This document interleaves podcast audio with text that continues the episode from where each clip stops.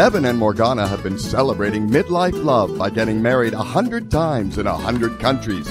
They believe grown up love gets better and more fun, especially for women. Everyone's smarter, wiser, men are more relationship ready, and if they're not, it's obvious. Forget anything you were told about being too old or too late for love and adventure. Instead, get fresh new tips on dating, relating, and travel to exotic destinations. And best of all, call in for personal guidance, creating crazy, sexy midlife love in your life.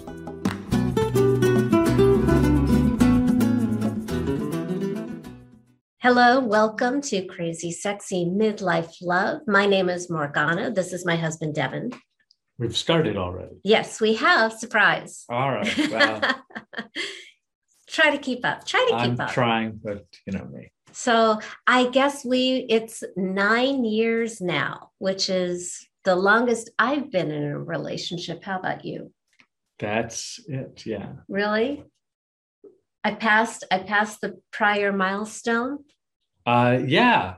Oh, wow. Yeah. No. That's, Good sign. Good sign. Yeah. Good sign. We're working it out. We're Yeah. figuring out things.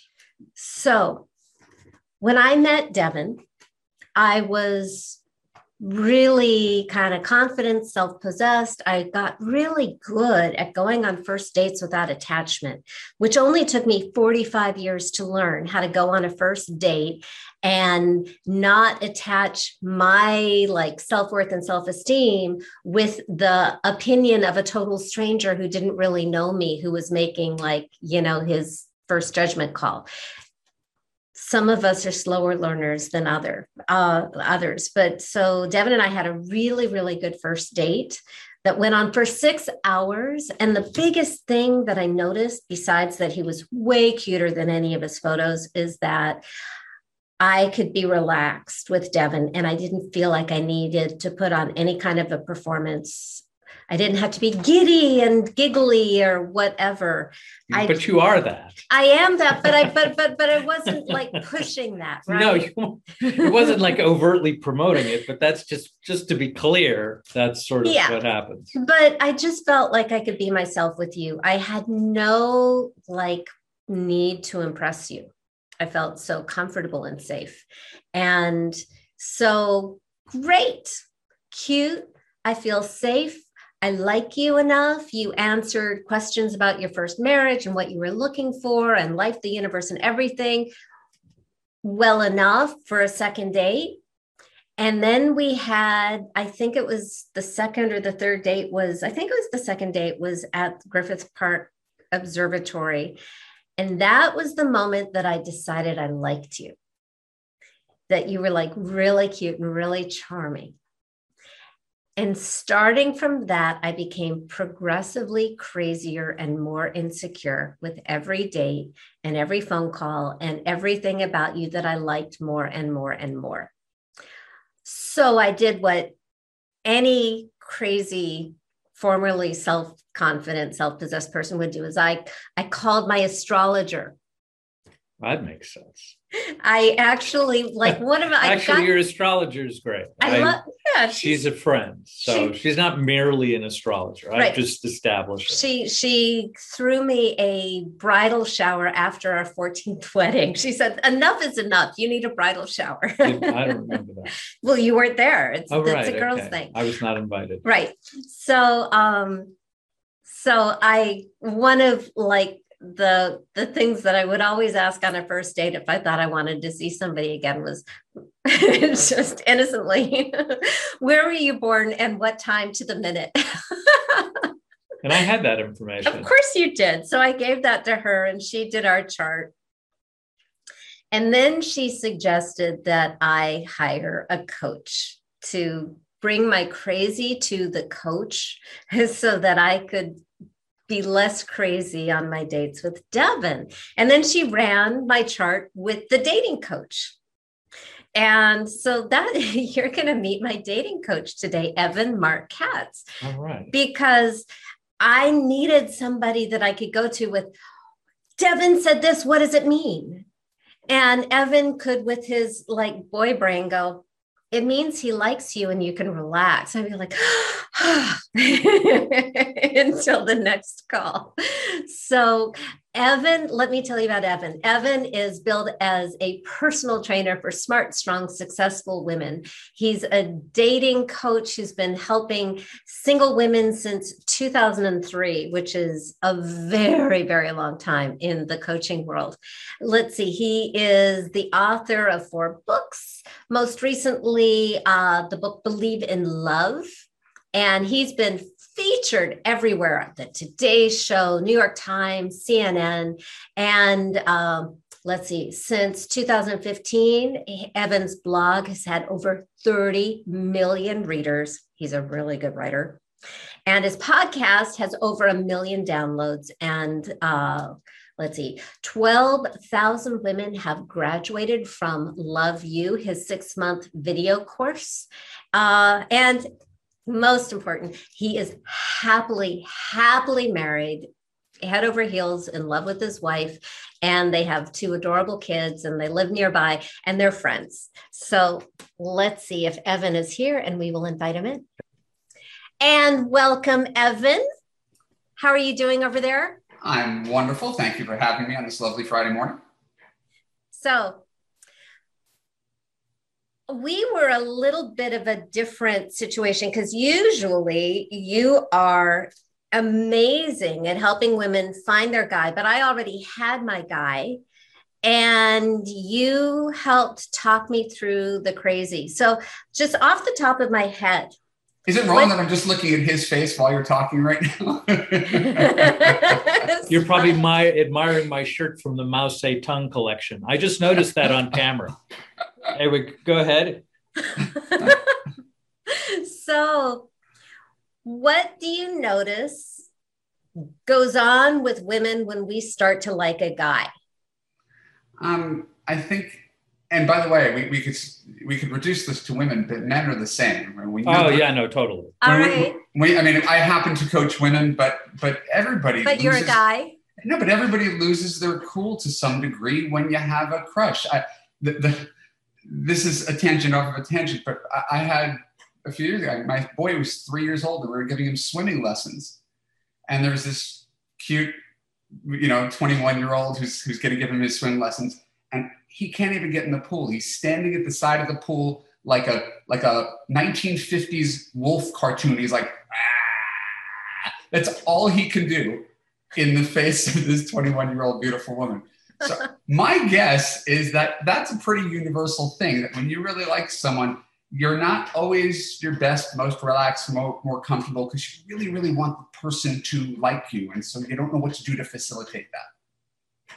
So, what do we do to facilitate that?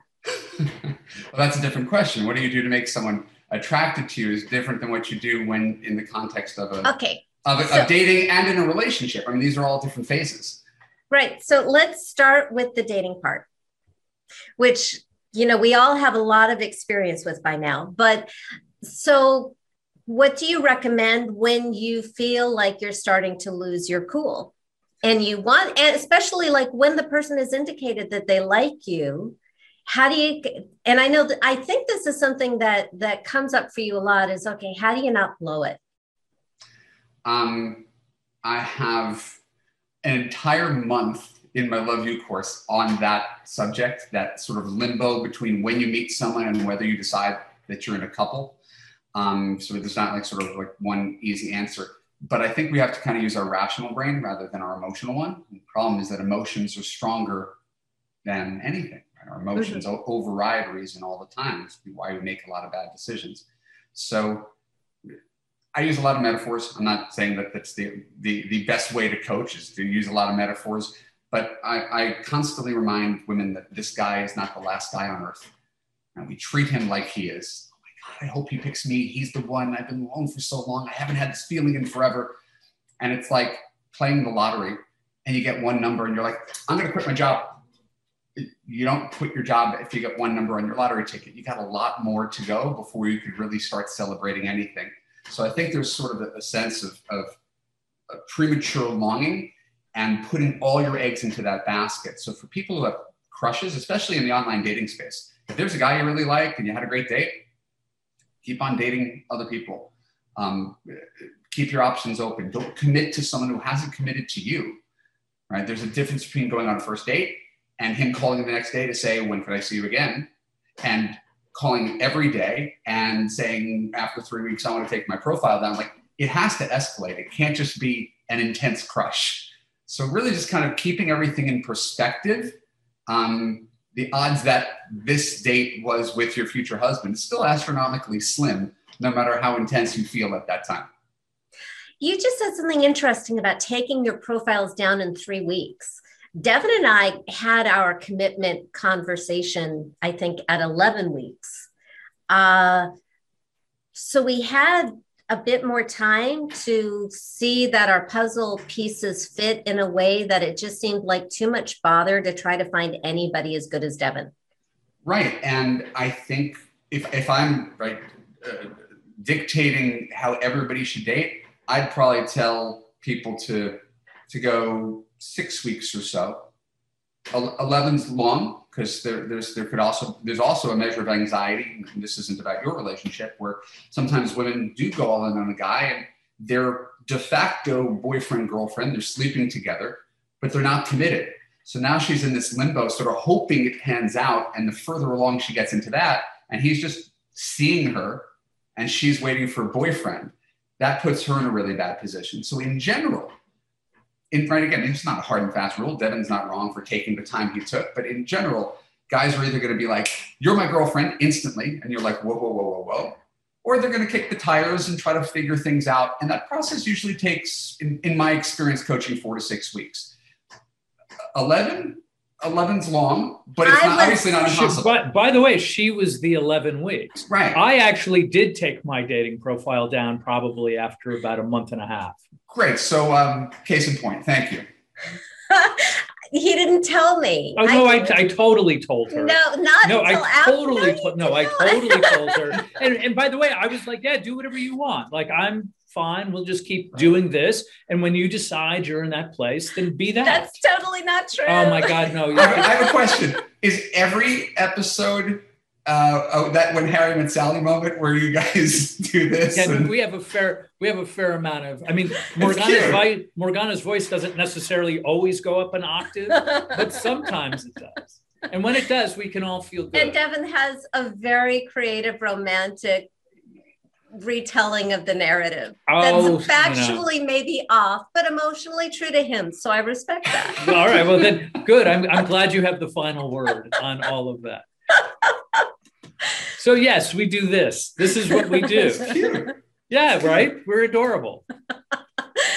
okay. So you had, um, and I'm talking like to my single people or I'm talking for my single people out there and for who I was before I met Devin.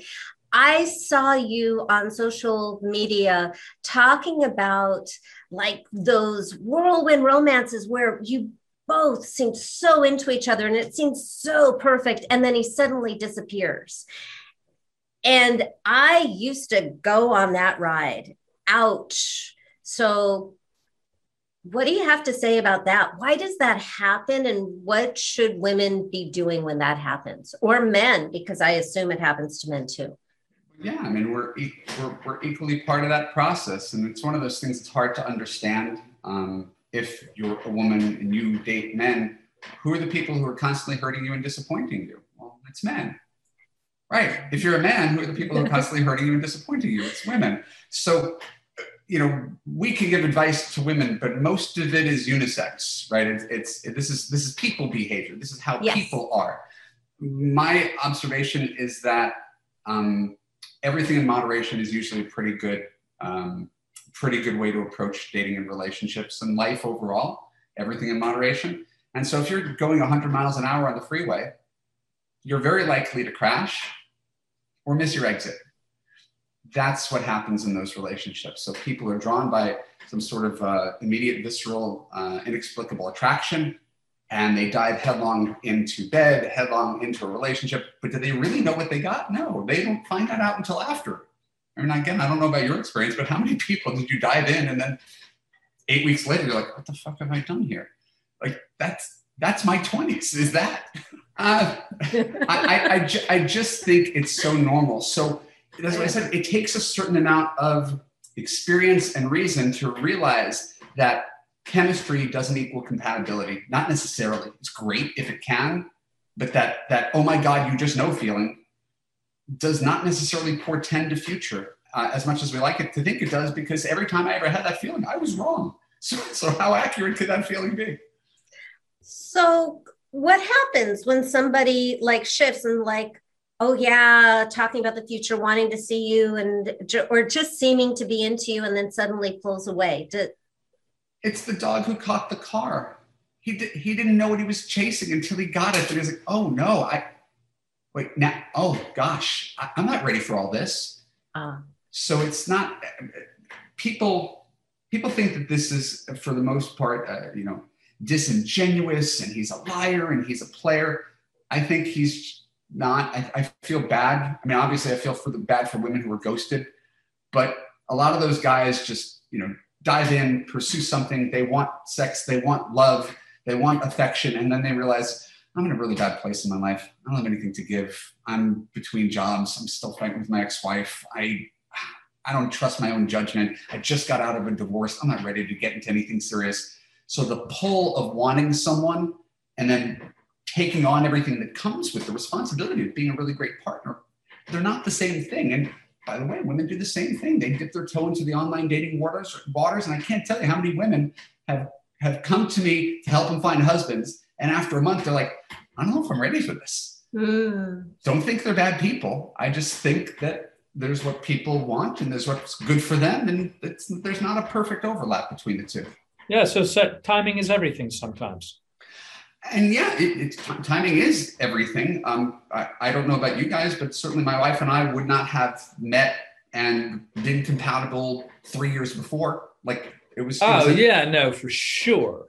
Yeah, and we, I mean, Morgana and I, for the previous twenty years, lived within four blocks of each other the whole time. and he Went to didn't the same flirt gym. with me once Never. I mean, we went to the same gym, but I imagine Morgana was like having a professional trainer while I was, you know, in some sequestered Yeah. delinquents area. and there was no way. I mean, I wasn't personally ready. Uh, but I don't think there would have been there would have been no hope had we met five years earlier. None. yeah So so then it's it's putting yourself in the position to be ready for that, right? In your mid 40s or whatever. Like you, you put yourself in the position to be ready. And then when you're in that position, not squandering it, which brings us back to our original question.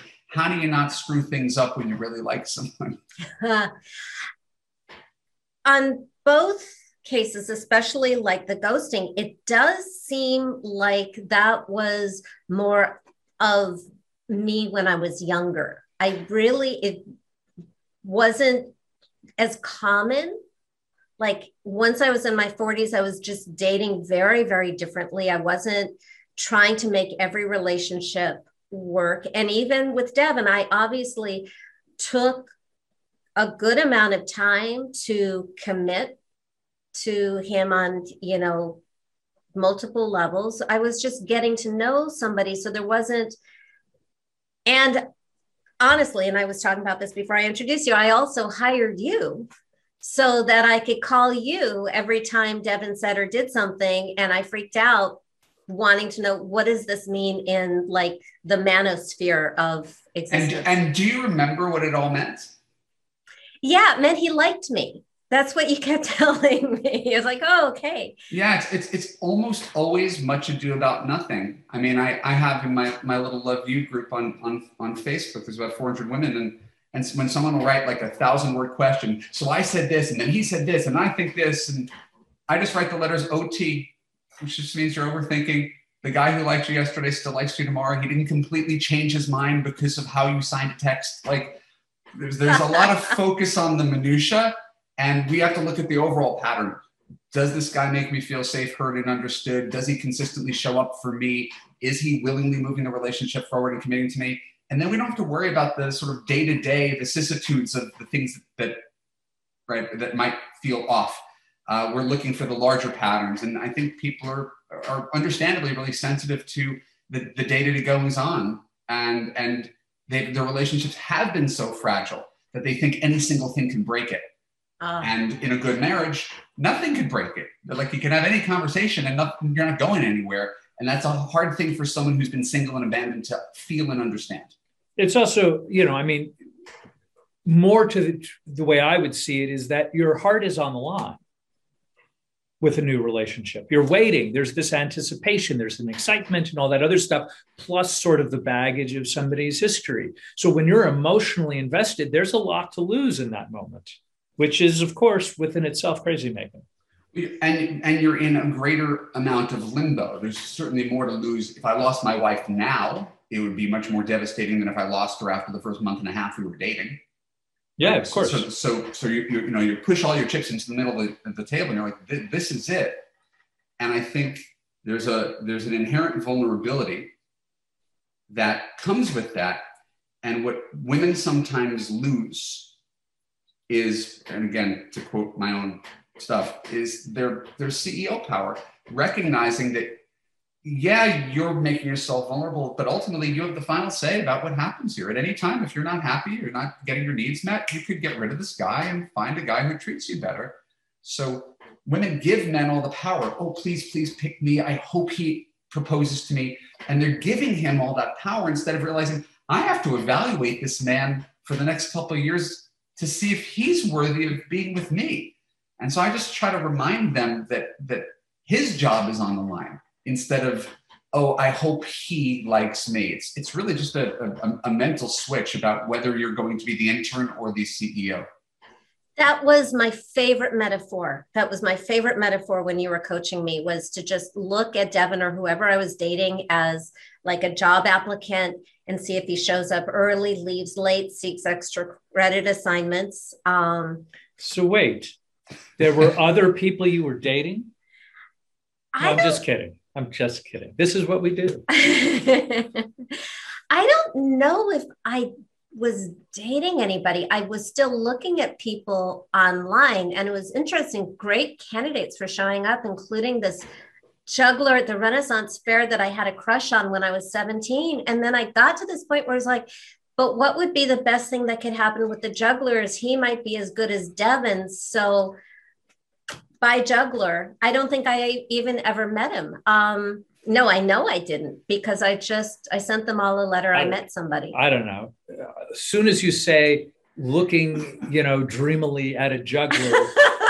is you know and i'm i'm you know what am i i don't even know where to go I, I, am endlessly amused by that one like Devin, your closest competition was a clown. Is the juggler. But you right. beat and you beat But I won. Yeah. I, I won. Oops, there we go.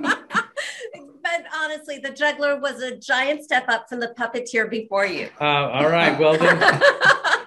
clearly, Everybody's clearly, got patterns. Well, you know, the good news is is that there are therapists that I can go see to sort through my self worth. And honestly, I have great respect for puppeteers and jugglers. Honest living. Yeah, you know, I don't know if that's true. Because you won. You can afford to be generous. right, I can afford. Well, good. So we've moved forward. So I'm sorry, go ahead. You have something. Yeah, no, well, go ahead. No, I was just curious. Like, so you've been doing this for a very long time. 17 how, years, yeah. That's a really long time. At some point, I mean, uh, how did you end up in this in this universe? I, I you know, I'm, I have to be humble about it because, you know, this is an accidental career. I mean, it's really like I stumbled into this and I was fortunate to get in at a good time. I, I came out to Hollywood to be a screenwriter and I came really close and agents and managers and studios and never got over the hump. And then I was uh, in film school and I had to pay for film school. So I got a job answering phones at JDate.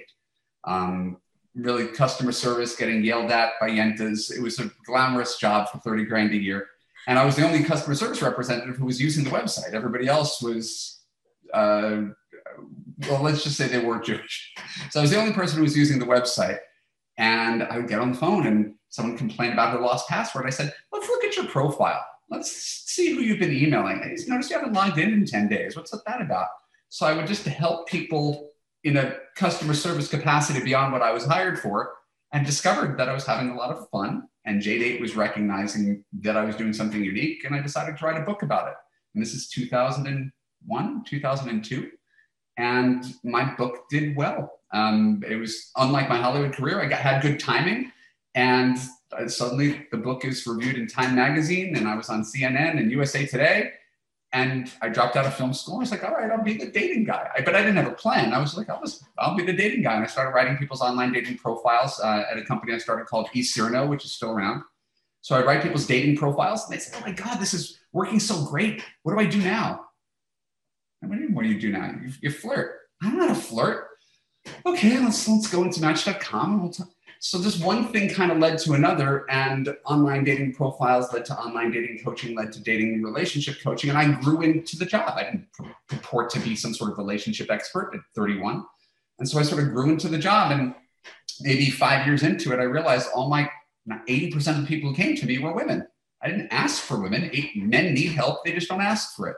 So i became a dating coach for smart strong successful women in around 2010 and I've just sort of you know narrowed my focus and, and gone deeper with that that cohort of women, and they're the people that I've been serving, you know, forever. And so, um, so yeah, I I, I uh, I'm a writer and I'm a flirt, and those two things got me here. I love that, and I also think it's really important that you learned what you do from helping people because that's how you find out what works that's that's the kind of the coolest part about it is is it's constant on the job training. There's really, I mean, I don't care about any coaching institute. That doesn't make you into a coach. Um, coaching people makes you into a coach. Learning what works, uh, that trial and error, um, and seeing patterns of what's what's not what's right and wrong, but what's effective and ineffective. What actually helps people? Because a lot of advice is sort of advice that's well intentioned but has no teeth. Uh, it doesn't mean anything. Um, just just love yourself. That's that's that sounds nice. What, what, what's someone supposed to do with that? What's the action step on that? So um, in Love U, we just try to break everything into a series of action steps, starting with confidence and leading in, leading into commitment. We just walk people through a process that if you can follow this like you follow a recipe, usually good things happen. So you were talking about kind of Devin brought up you know, early in the relationship, you're afraid of saying the wrong thing, you know, the wrong text might blow it, all that kind of stuff. And then you talk, one of you were talking about how once you're in a marriage, you just talk about everything. So there's a really big difference in how we communicate when we're just dating and single and getting to know each other and then when we're like really committed and deep into it. Can you talk about because i think i think you had told me before uh, we set this up that communication that works for a married couple is different than what single women think it is. Yeah there's there's a there's a lot there. And um gosh, I, I, it's such an open-ended question, and I'm not exactly sure where to where to begin to tackle it.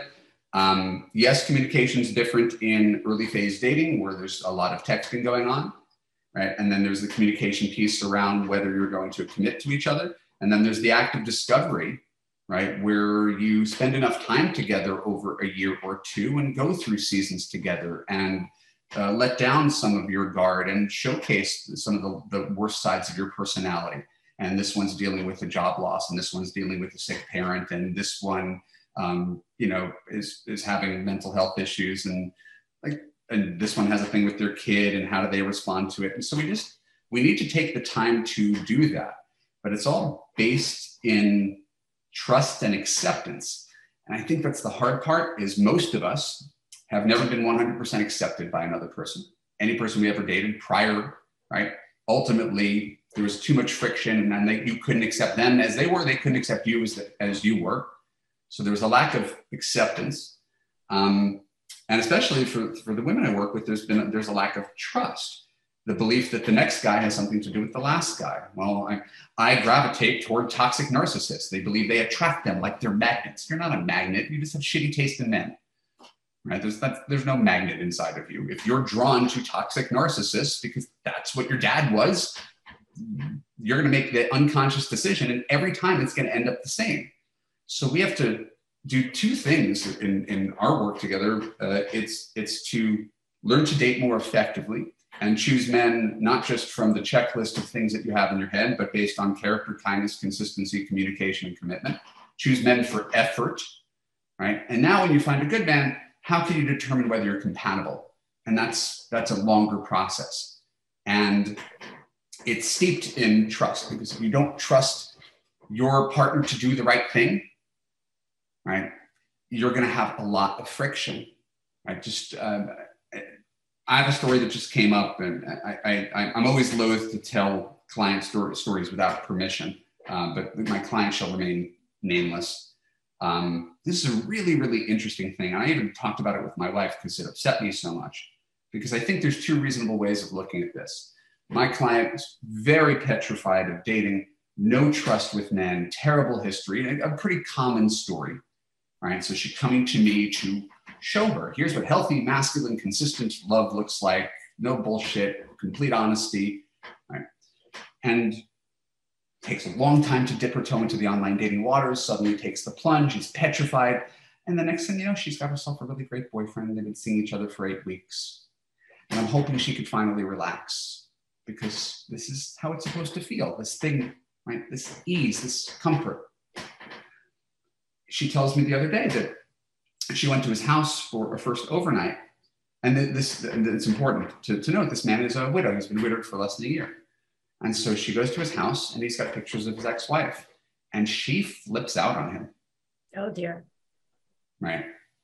Um, and in her telling, she thought she was following my coaching. I'm usually a soft pushover. I let men walk all over me, and I'm I'm setting boundaries. I'm communicating. So this was this was the hill she chose to die on. Telling a guy whose wife has been dead for less than a year that he has to take down all the pictures, even though he's got two girls in the house, right? Let's take down all pictures of my mom because girlfriend at eight weeks showed up here once. Right. So she was really proud of herself for setting a boundary because it made her uncomfortable. And it was such, in my opinion, such a horrible misstep because it did not consider any needs other than hers. Right. And then we had to communicate like a couple, me and my client, because I completely disagreed with her and I didn't want to fight with her, but I completely disagreed because if, if that was me, that would be literally the last time I saw you if you did that. This thing that you thought was really smart in setting a healthy boundary. Because it's so strong and so tone deaf. She's like, but I can't help it. I was triggered. It makes me uncomfortable. Should I be comfortable with his wife looking at me in his bedroom? And he's, that's another conversation. It's not for the first time you come to his house. And so we get into this communication piece, right? This is a big part of my job. A woman could find herself a great boyfriend, and then years of fear and dis- mistrust dictate her actions, her reactions, and how she communicates with a boyfriend who's completely innocent. And by the way, he's like, okay, I'll take it down. Oh, yeah. What a sweetie. Right. And I was like, that's a, that's a tough one right? No, but, but like uh, it's objectively interesting because I'm here to advocate for her, teach her strength, right? And I just think she overplayed her hand. And I, I said, she said, "What should I do?" I said, "If I'm you, I'd go back and apologize for for overstepping your boundaries." She goes, "But I don't feel that way. I still feel the same way I did. I think it's inappropriate." I said, "So you're willing to risk giving up your boyfriend over this?" She's like, "Well, he he's, he might be willing to risk uh, giving up to keep pictures of his wife up." He might be he might give me up for that. So this is where it gets like objectively interesting because I said, hey, you're entitled to your opinion, but you might be ruling out a whole bunch of other people, not just on this. This is a microcosm. There's going to be another thing that some other guy does who's not a widow that's also going to trigger you. There absolutely will be. And what's missing here is from her point, it's all about her and what she can get.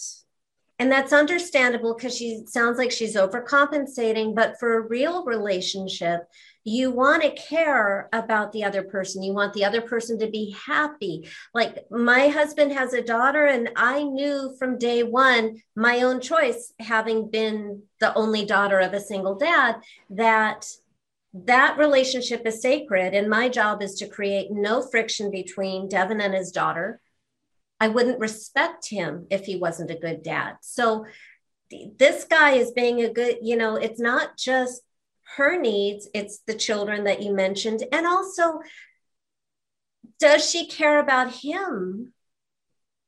So is so she we, loving towards him? So we dove into it because it is a bit of a zero sum game. You can't have the pictures up and not have them up. It's one or the other, right? So Right. like someone has to roll over and and do something that they don't want to do, right? And in my case, I suggested that it was her. She she's the one who needs to accommodate him. I said the real issue you have isn't about the pictures. The pictures are symbolic. What you're afraid of is this widow is not a emo- widower is not emotionally available enough to commit to you in a year or two, and he can't guarantee that he is. That's a that's a genuine concern, right? But, but the pictures are not threatening. There's no it's there's nothing threatening. But I know this because my my father died and my mom remarried, and she and her second husband had pictures of their spouses in their house celebrating the 30 years they had in their previous life. We don't need to erase this stuff if we're secure. If we're insecure, everything's a big deal. If you're secure, nothing's a big deal. and it's almost always the thing behind the thing, or at least the, the way I like to look at it from the standpoint that yes, you're arguing about pictures, but it really is about are you in fear? Are do you have self-worth issues? You know, are there, you know, there's some underlying thing that you're terrified of, which is I think what you just defined there. I, can we ask, and I don't want you to bre- obviously you're not breaking any kind of anonymity, but is there was there a conclusion to this where did your client say oh my gosh because i because as as a dad i did have pictures up of my daughter and i went out with a woman who had lots of feelings about that and i think in the moment i'm like of course i want to kind of appease you because i want to see where this goes. I mean i'm giving you sort of the subtext Right. of the conversation but really at some point i woke up like a day later and thought fuck her. You know what you know this is not it wouldn't be a a uh, a, a connection where i know that she's complaining about a 10 year old Yeah. so it was you know what i mean? For me it became a no-brainer very quickly but in the moment i was like okay whatever you want kind of thing Right. Um, and that says something a- about you that you would even contemplate that. For me, when she told me this, I, I was like, I was like trying not to yell because it triggered me. Because I've, I've been a guy, I, I use an example of, of an ex girlfriend that I had who I was crazy about. It was 2002, 2000. I was crazy about her. Uh, what just a wonderful personality, such a great sense of humor. She had trust issues. She used to be heavy and she lost weight and she didn't like the way men treated her now that she was beautiful. She still felt like she was less attractive and she was uncomfortable with the attention from men. She was in a polyamorous re- relationship before me, so she was used to guys looking at the next best thing and sort of openly cheating under the guise of we're really open minded. So she treated me like the sum total of all these things that happened before. I was like, you don't understand. I'm crazy about you. I'm not going to cheat on you. But I went into your search browser and you sometimes look up porn. And I was like, yeah, and I'm still here with you. I don't look like that. And I'm still here. So what are you worried about? So she broke up with me three times in six months. And I was, I was like, could you just, could you just trust me? So I feel those kind of things really acute. When you're a trustworthy person who's mistrusted, it's just so tiring.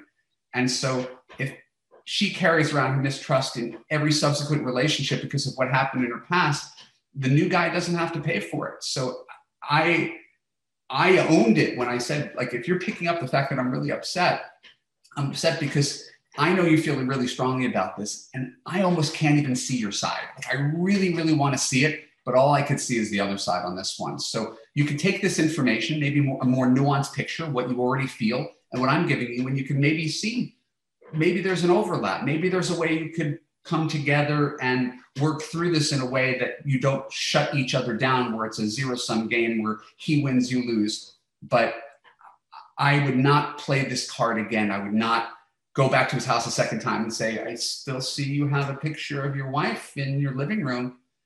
I like would not do that. And so we, we we left largely at an impasse. Like she said her piece and I said my piece. And I said, I, I care about you. I'm not telling you what to do. You're a grown woman. I just I hope you could see that that this might be self-defeating if you want to have a secure, healthy relationship because this action is driven by insecurity. Right. My dad had it, his black book where he kept notes on other women. He kept that until the day he died. My mom never made him throw it out. Like it's a piece of our past. right. Of course. Right? That's funny. I'm, I'm sorry. That's That is an that's an amazing story and it's an amazing conundrum. I can see her side from a very emotional context of hey, she's somebody who's just she's dealing with her stuff. She walks into a place that triggers the stuff uh-huh. and then she has a big reaction to the stuff. Right. and But objectively I can say wow that is probably not going to help you in the long yeah, run. and then your reaction. Okay, so that happened. Now, how do you recover from that? Oh my God, I'm sorry I overreacted. This is your dead wife, and these are your, this is your children's mother in their house. I'm sorry. Like that's the recovery from it. You can you can't always help your reaction. That's a great when you talk about couples communication.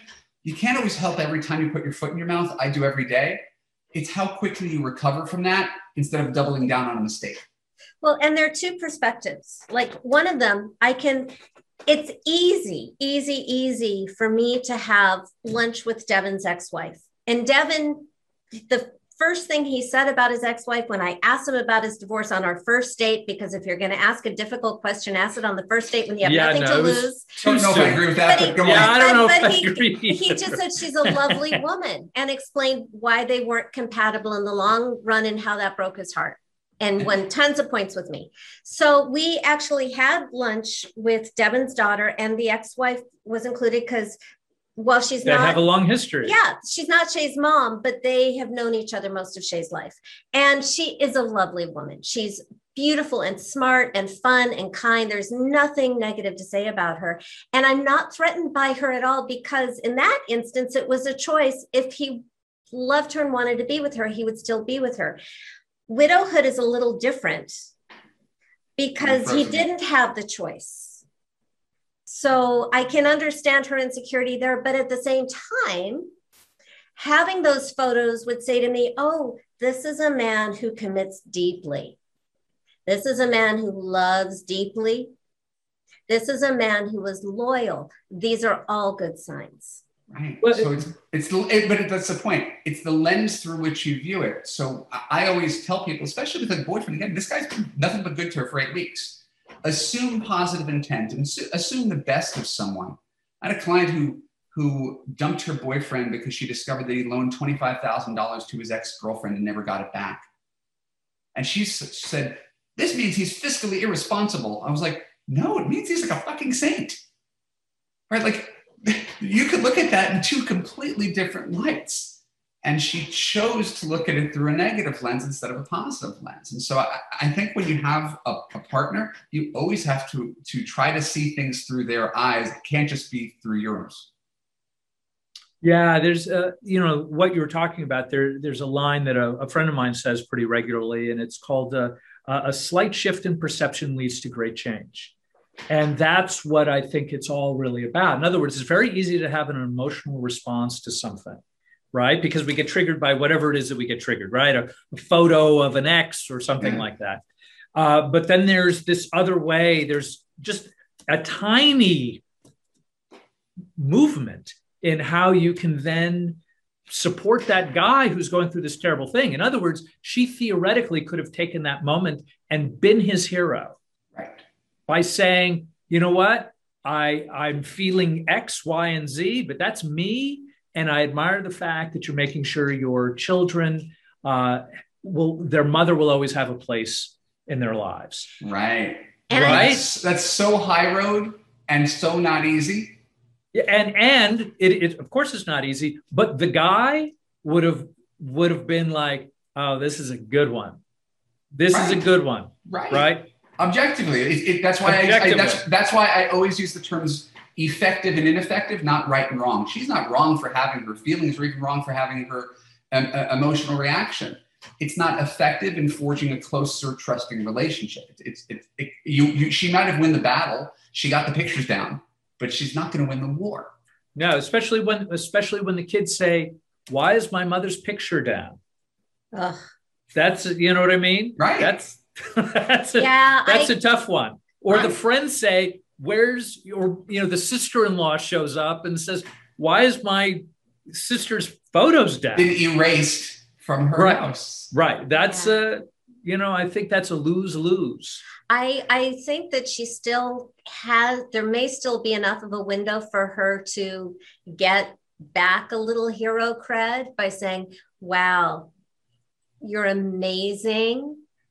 I am so grateful to you. Yeah, I had a really strong emotional reaction, but I've thought about it. And you spent years with this woman, and she's the mother of your children. And I was out of line. If you want to put them back up, then do so. And that's and just, that's where we left her. I don't yeah. know she's going to. But if she could, she could win a lot of ground. Right but but th- th- this this is we talked what what Devin just said uh, about you know a little bit of perspective. This is all the dating and relationship coaching is. Yeah. Just widening your aperture a little bit to incorporate the the view of your partner, the opposite sex, if we're being heteronormative, like just just understanding what each other thinks um, instead of invalidating it as wrong. And that's one of the things that's that's challenging, certainly challenging for men, which is why I don't even bother coaching them Men don't even want to understand women. They're just like, how can I make her stop yelling at me? That's a that his not. He's like, I want to understand my wife better. No, just make her leave me alone. For women, they really want to understand why does he do this, and that's the answer because they're thinking I would never do that. So they're baffled when a guy does something that she would never do because we're different. And that's my job is just to translate those two things. Here's why a good man might think differently than you and he's a reasonable person, whether you agree with him or not. He's a reasonable person. He's 50. You're not going to change him. If you can't accept it, go find another guy. And that's my whole thing is just keep dumping guys if you can't accept it, but realize there's a lot of guys who are not going to do what you want them to do because you want them to do it. Well, there, John, Dr. John Gottman did a study on happy, happy marriage. Like you know this, every relationship coach knows this. Happy, happy, lifelong marriages versus marriages that fall apart. And both of them have like between five and seven areas of irreconcilable differences the good ones and the bad ones. So, you know, if I were to trade Devin in for something that we just don't get along with, I would get somebody else who right. had something we don't get along with, but he wouldn't be Devin. Right. So I would lose, which is why we're together. Right. And and when you talk about it like that, and, and I'm I'm listening to it and I, I 150% agree with you. Someone listens to that because I've had enough uh, constructive feedback over the years of talking about my marriage.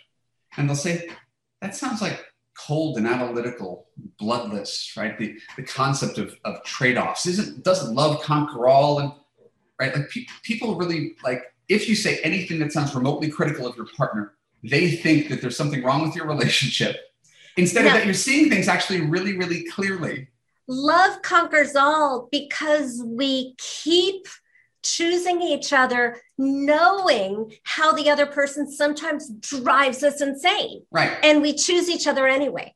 That is love conquering all. Right. And that's the, that's the beautiful thing that sincerely, um, uh, you know, I give dating and relationship advice to women um, as, as my vocation. This is, this is, this is your side hustle. Um, but the truth is any happily married couple, if you ask them what makes it work, can tell you this exact same things that we talk about in in Love U. It's not proprietary knowledge. People who either figured it out, I don't know. It's, it's, it's that old Russian quote: "All unhappy families are this." You know this one? Or, no, do you know? This? No. There's a, not there, yet anyway. There's, yet. I, am gonna botch it, but it was like an old like Chekhov for somebody. Yes, yeah. Like all like un, all unhappy families are the same in some way, but I, I, I think there's there's something to be said for all happy couples are, are, are the same in some fundamental way. Um, they figured something out about what you should compromise on and what you shouldn't compromise on. Uh, they might not be able to tell you how they do it. They just figure out how to do it. Yeah, you know, I've, I've actually done that. I've been doing that probably for the last 10 years where I've, anytime I hear somebody's got like, oh, 35 years plus, I literally say, so what's the secret? And very often they don't know what the secret is. But the underlying thing, in other words, the pattern that I see when they talk about each other in front of each other is that they're on each other's team. Do you know what I mean? Like there's a certain uh, teamsmanship, and it's not about the passion or the love and the fiery. And I mean, those are all great things. They're also exhausting after a while. Well, yeah, that's a whole, that's a different thing. But but there is a certain sense of yes, I'm I'm on her team, and that's it. There isn't sort of like the wiggle room of well, I'm here until she does X, Y, and Z. There isn't Right. a list of failures of wiggle room to get out of it. Right. It's, it, it, it is, by definition, unconditional love. It's the kind you feel for your daughter, Right. where your daughter couldn't say anything when you're like, oh, I'm done with you. Well, well, there was a couple times, but no, yes, but, you, but you get the idea. So it is, it is absolutely. Treating romantic relationships the way we treat familial relationships. They're they're permanent, and then if they're permanent, well, we've got to figure out a way to bounce back from whatever differences we have with our brother or sister or mom. Like when we make romantic relationships conditional, you should never have a fight with a partner where you're like, I'm out of here, because once you throw that down, it, it's a crack. Like, how do you ever recover from that crack? So you can have any sort of disagreement, but the disagreement doesn't need to shake the foundation of your relationship. when we fight, Devin comes back with, I married you 25 times and I'm not going anywhere. What do you want from me? That's instead of I'm leaving, he's like, I'm not going anywhere, which by the way is what every woman wants to hear. Like if you're except for a stalker, but like if from the person you love, from your husband, that's what you want to hear. And when I say like, oh, the passion is exhausting, it's not like the happy, fluttery, gooey stuff. That's not exhausting. That gives me energy. But the drama of breaking up and does he love me and that kind of is he, isn't he? It's like, you know, I had a lifetime of that. I'm over it. Don't want Life, it. life, life is too uh, random and chaotic to have anything other than peace and stability at home. Right. The, the- Right, no, if that's- you're if- if work. Work is hard, and it's always going to be a roller coaster. You got to pivot and reinvent yourself. And then the news is exhausting in its own way. All the things that are beyond your control, and um, health and friends and family. You don't get to control anybody. So when you can have something that's stable and go through life with someone and paddle in the same direction and support each other, which doesn't mean you agree and lockstep on everything, but when you are on the same team, there's a reason everybody veers towards this. There's a reason that people choose to get married and always come back to this over and over and over again, um, even though they've been burned by love before, because we know what it's like to be content being single and making the best of it. And there's a whole different plane of existence that you get to experience when you share life with someone. Um, I, I, I, don't know how to describe it any better, but like a lot of Yeah, people, no, I, I, a lot of people have shitty relationships and think, well, I don't want one of those, so I'm just going to stay here. I'm going to just stay in. I'm going to be single, and I'm going to travel, and I'm going to make money, and I'm going to hang out with my girlfriends, and I'm going to go to my yoga retreats, and it's fine. But they stay safe, and they never really aspire to this. This is scary because they think this could turn into a bad relationship because every relationship they've ever had is blown up. So why would the next one be different? Well, and, and I think that's a, really important point. And I know many people who've taken that particular perspective on things. Uh, on, on my own personal level, I believe that my best work as a human being is going to be part of a long term committed relationship. And that, I mean, of course, that's easier said than done. That means I have to remain conscious and I have to be loving even when there is disagreement. That means I have to choose to not leave. I have to, you know, I have to stay. And in our case, we get married every, you know, every so often. But whatever it is, is that I have to, I have to be consistent and remind her that I'm here and staying. And that's sort of, that's the deal. You joked about it, but Morgana, do you still need reminding? Oh God, yeah. Oh yeah. He knows me. Oh yeah. But I would, why? Um, I like deep, deep wounds, rejections by all of my parents, by friends in childhood. Pa- There's a part of me that is like, I just can't believe how lucky I am. Um, so sometimes I feel really solid and secure, and it never hurts to uh like ask my husband, I need kisses all the time. I just do. I didn't know this was going to be going into the therapy session. But mode. yeah, but yeah, so I I really I see no downside to honestly the inconvenience of booking plane travel, booking rooms, dragging yourself out of life, going on long uncomfortable flights to say I choose you knowing everything about you and I choose you both of us. It's a great thing to do. Yeah, I mean, I I've, just sold travel, didn't I? Yeah, no, and I love travel, so to, I don't look at it as purely just you know baggish I love issues. It too. Um, but I think that you do it because that's part of the commitment. In other words, I just I remind her she needs it. If other couples don't, that's fine. Do your own thing. Find out what works for you. But this is just one of the components within our relationship that it's like, okay, if I'm part of the team player thing, this is one of the things that you do to maintain the player thing. Like I, I'm assuming you and your wife with two little kids have a date night or you have a check-in or you do whatever little special thing that you do to ensure the relationship continues steady in the chaotic world. Sure. Yeah. No. Again, and it's not even a matter of um, second guessing whatever works as a couple. It's it's it's um. I don't think it's I, I don't think it's irony. What is it if you've been married 20 times to each other um, and you still need more reassurance. It seems like it seems like it seems like a bucket that has a hole in it and you can't you can never fill it enough. It's not that i need any of these weddings. I was down for an elopement with no witnesses and one and done. I was good. Like all of this is frosting. But i also knew that i wanted to travel the world with the love of my life. And a guy on OkCupid with the handle travel guy wrote to me so that was that was a clue.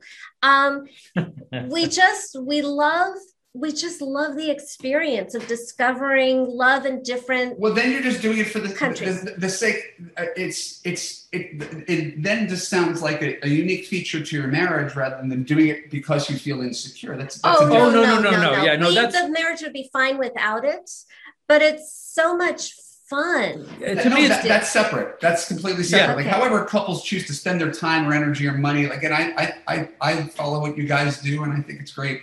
Um, it, it was you were kind of like just sort of half joking that I that I need I need to be to be filled up and and every couple does need that. Um, I guess the only pushback I have I, far be it yeah. for me to push back. It's it's that I there are people where no matter it's it's my ex girlfriend. No matter what I did, I couldn't assure her that I wasn't going to go anywhere. Oh yeah, no, that's and, and, and, I was like, I, I don't know what to do for you to let you know that I'm not going anywhere but you're killing me. like, I, you know, I'm I'm I'm not worried about. That's why I'm like so happy to uh, meet up with with Devin's ex-wife. It's just I'm I'm not I'm not worried that way at all. I like a lot of physical contact. So when Devin needs alone time, I have five cats because I like to touch living beings. I, right. I think your hand is glued to his. Yeah, no, yes, it sort of is. is. But so, but that's part. But speak. I mean, I think you use the magic word. Is that that the weddings for us anyway is part of the glue. It's not the whole. It's not the structure. But it's with- it's it's a component of the things that we utilize to are there are there other people who do what you do? do you, have you found a little society of people who do this? I, mm, I mean, I've I've read articles. I've read like of two different couples who've done it. Uh-huh. Uh, you know, one their own version, their own version of that thing. We um, encourage no. people to. Yeah. We encourage everybody to do it because I I see no downside at all. Uh, I think it's just it's wonderful to choose somebody over and over again. It's sacred. It's but it's a it's like the garnish. And I got this really clearly at one very bizarre wedding where people started booing when Devin was saying his vows, which, by the way, were great. Oh vows. yeah, no, this is a very long story. Yeah, we'll but I. But wait, how are we doing on time? We're we are fine. We'll make it work. But that was the moment we'll that I this, realized. We'll cut all the stuff with Evan. no, no, no, no. but we may cut some of our own stuff. But I when when we had this like weird drunk crowd booing, I realized none of that matters because I'm going home with Devin. And the person you love is the only prize there is. The only reason we get married is so that we can look at each other over and over again and appreciate each other and say what we want for each other. So now back to you. I love the way you articulate relationship and what works. I think you do it better than anybody I know. That's why even though we're talking a lot, I invited you on this on this show because I just I'm such a big fan of you. I'm such a believer in you. I've actually hired you. So you have my endorsement. Uh, and do you have any like you you've already dropped so much wisdom and such great gems. Do you have like any final words that you want to say about what makes love work? Um, I'm going to approach it in a slightly backwards way. We have a lot of evidence to show us what doesn't work. And we have a whole lifetime to show us what doesn't work. And so, what we're talking about is the opposite of that. Again, it might sound trite, but it's true. So, the sort of central, right, if you really love the, uh, you're the CEO of your love life, carry yourself with confidence and treat men as interns, right? I, I, I like that idea too. The other probably big core of Love U is that good relationships are easy. And if it's not that easy, it's not that good. Mm. So we've been taught relationships take work. That's that's the that's the going thing that's been taught from generations. And shitty relationships take a lot of work. So we've normalized how difficult relationships are, and we suffer. I think how many people do you know suffered through a 20-year marriage where they stayed together for the kids? Right? Relationships take work. I don't think that's really the case. I think um, they take maintenance the way maintaining a home or a garden or a business takes maintenance. But when it starts to feel like work and you're bending over backwards, better question do I really want this? Am I gaining more than I'm losing? If a relationship drains your energy instead of lifts you up, it's not serving its purpose. So, by eliminating relationships that take so much work, just ending them, starting over, trying on different people, see what fits better. It is, you mentioned the word puzzle piece before. Relationships fit close to perfect. There's always going to be a 5% friction that you go through, right? The five things that you guys will never resolve, the five things my wife and I will never resolve. And that's just the cost of doing business. But for the most part, we're best friends. We love each other's company. We never get sick of each other. It is easy. And if if we just tell people to hold out for relationships that are easy, we could at least save people the trouble. You may say, well, where is that guy? He's out there. You haven't, you've never chosen easy before. For some people, easy is boring.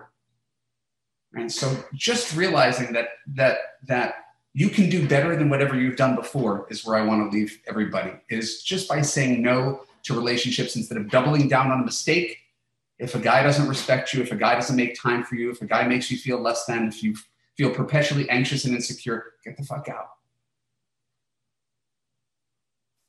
Thank you. Get the fuck out is where I want to leave you today. okay, we're gonna have to put like some kind of notice on this episode. Yes, oh, tri- trigger warning of the frank, frank conversation. Thank you so much, Evan. I just adore you. I really am grateful to and appreciate you. Oh, thank and, you for having me. You guys are so much fun to talk to. So your website, and we'll put it in the show notes, but for the people listening right now, the website to go to is? Uh, evanmarckatz.com, E-V-A-N-M-A-R-C-K-A-T-Z. And, and, this is the fancy new website that I love. The fancy new website. It really is a fancy new website. Oh, it's great. Um, so we got 1,500 blog posts answering every dating question that's ever been known to man, and uh, 200 podcasts. Uh, so just go there, uh, take the quiz uh, right on the homepage, and we'll send you some free stuff. And if you like it, hopefully we'll have a chance to help. Yay! Thank you. Yeah, soft sell. Mm. take care. Have a great weekend, guys.